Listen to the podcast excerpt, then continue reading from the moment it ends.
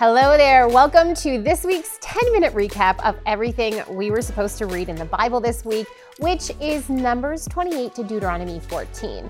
Now, we're reading through the entire Bible this year at Bible Discovery. So, if you don't have your Discovery Guide or if this is your first time here, then make sure to check out our website in the description box for more info. So, in our scripture this week, it was mostly the Mosaic Law, the law given to Moses for Israel by God. Let's get to it. In Numbers 28, we get a rundown of the required offerings to God. So these are broken down into daily, weekly, monthly, and yearly feasts and offerings. Now, the Feast of Weeks, also known as the Feast of Harvest or Pentecost, is described. It was one of the three feasts to be celebrated yearly at the tabernacle and later the temple, celebrating the provision of God. Numbers 29 then continues outlining the yearly sacrifices and their associated festivals or feasts.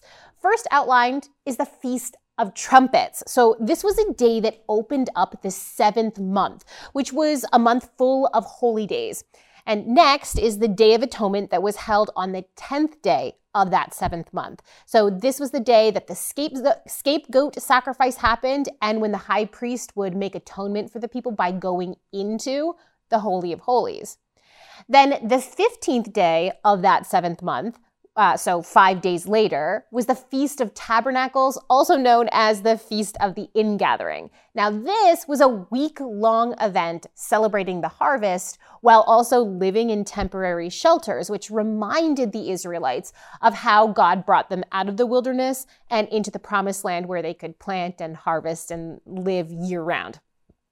Numbers 30 is all about vows to God, but specifically it outlines protections for women who would make vows to God. Now, due to the patriarchal structure of the ancient Near East, women who were living in their father's homes and married women were at risk of having their vows to God overturned or not taken seriously by the men in their lives. And this chapter provides principles of judgment for dismissive male authorities and outlines situations that allow these women off the hook, so to speak, for certain vows to God.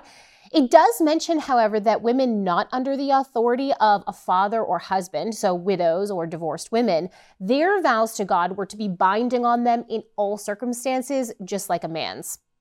Numbers 31 records Moses' last military mission before his death. So there's a battle between Israel and Midian, uh, and the record includes a death announcement for the prophet Balaam. In Numbers 32, the Israelite tribe of Reuben and Gad request the territory that Israel had already taken that was east of the Jordan River. And they received this land, but on the agreement that they still had to continue on the conquest with the rest of the Israelites. We're also told that the half tribe of Manasseh went on their own sort of conquest, and they took land and also settled on the east of the Jordan. Numbers 33 provides us with Israel's travel itinerary from Egypt all the way to the plain of Moab across the Jordan River from Jericho, so right as they set themselves up to go into the conquest. And the chapter notes that Moses recorded these stages in Israel's journey because he was instructed by God to do so.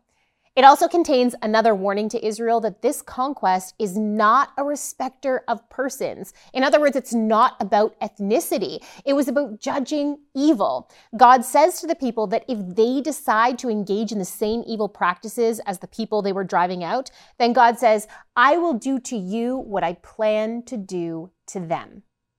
Numbers 34 records what should be the future boundaries of the land of Israel, and it names the men who will be responsible for figuring out what land portions belong to what family. Joshua is named as leader, naturally, and Eleazar as the high priest, and then one man from each of the tribes of Israel is named, minus the tribes of Reuben and Gad, who had already fully chosen their territory on that east side of the Jordan. In Numbers 35, God tells the Israelites that when they inherit their property, they're all supposed to give some towns and their surrounding territories to the tribe of Levi so that the Levites can live and have flocks of their own. Remember that they don't get a regular land portion because their inheritance is technically the priesthood of Israel. And then Moses outlines the six cities of refuge that will be Levitical cities specifically for people who accidentally kill someone. It's a way that spilled human blood could still be dealt with, even in a case where the killer in question was not deserving of execution. All right, so Numbers 36 ends the book with concerns about the daughters of Zelophehad inheriting land. So the tribal family is worried that if those daughters marry outside the tribe, then their inheritance of land will also switch tribes and make Manasseh's inheritance smaller than it was supposed to be.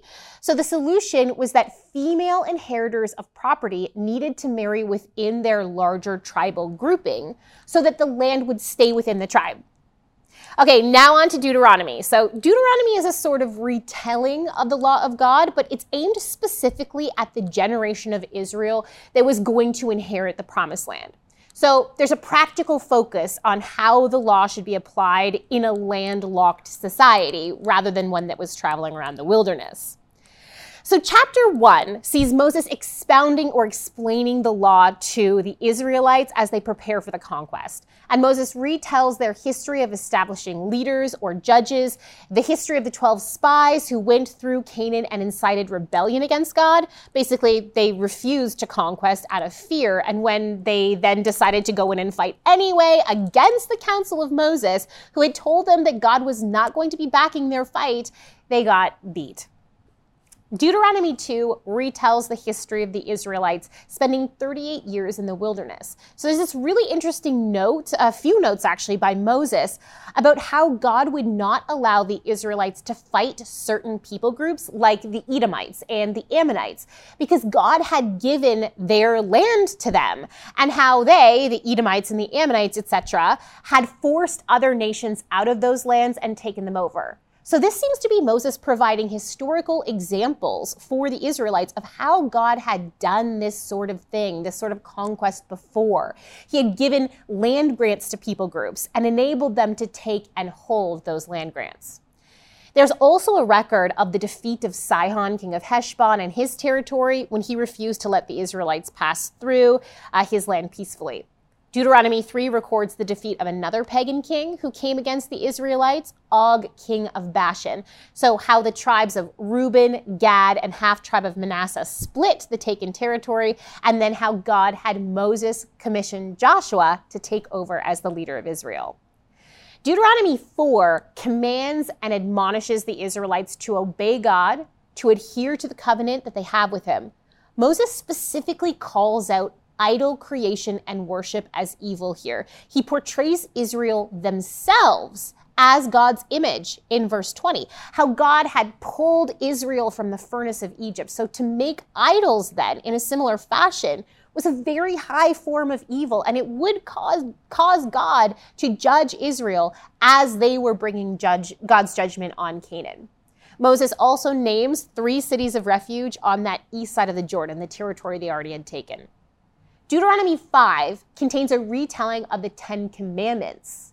Deuteronomy 6 contains the Jewish Shema, a central element of the law and of following God. It goes like this Hear, O Israel, the Lord our God, the Lord is one. Love the Lord your God with all your heart, with all your soul, and with all your strength. These commandments that I give you today are to be on your hearts. And it goes on, ensuring adherence to the covenant. Deuteronomy 7 outlines rules for the conquest. So it highlights the purpose of the conquest was to rid the land of evil and idolatry. The Israelites were to drive out the people and destroy any of the people who stayed to fight them. They're told that this won't happen all at once, it's going to happen little by little, and that they need to be careful not to become like the Canaanites in that process, or else they too would be destroyed in God's judgment. Deuteronomy 8 admonishes Israel not to forget God once they settle in the land to become comfortable. So the laws and the feasts were to be constant, inconvenient reminders to Israel about how they were to be different. Deuteronomy 9 reminds the people that it's not because they're righteous that the land of Canaan is being given to them, but rather because the people in the land currently were guilty of so much horrendous evil. And Moses reminds them of their failings in the incident of the golden calf and how they can easily bring judgment of themselves on themselves as well. Deuteronomy 10 continues that history of the golden calf, how Moses remade the tablets of the law that he had earlier broken. And the last verse gives us a supremely cool description of God, and it's worth the read. That's in verses 17 to 21. Deuteronomy 11 talks about how great the promised land is in terms of its potential for fruitfulness, but again, how Israel has to be extremely careful not to fall into the lifestyle of the surrounding cultures, thus bringing judgment on themselves. Sensing a theme here? Deuteronomy 12 gives one of the ways that they were to minimize this risk and it was by centralizing worship once they were established in the land. Chapter 13 discusses how serious of a crime worshiping other gods was. It was a capital offense, as was false prophecy. And finally, chapter 14 outlines practices that are common in that day and but they were not acceptable for Israel. So certain mourning practices and di- uh, dietary laws, for example, are outlined, and the chapter also outlines what Israel Israelite tithing was supposed to look like specifically. So essentially, 10% of their harvest would be used in a big yearly feast of celebration of God's goodness, and they would share it with the Levites. But every three years, they donate in the entirety of that 10% so that the Levites could celebrate exclusively. That's it for this week. Happy studying. I'll see you next time. Thank you so much for watching. We want to keep producing high quality biblical content, but we can't do it without your support. If you feel called to support us, please click the link in the description under donate. Your support really means a lot to us.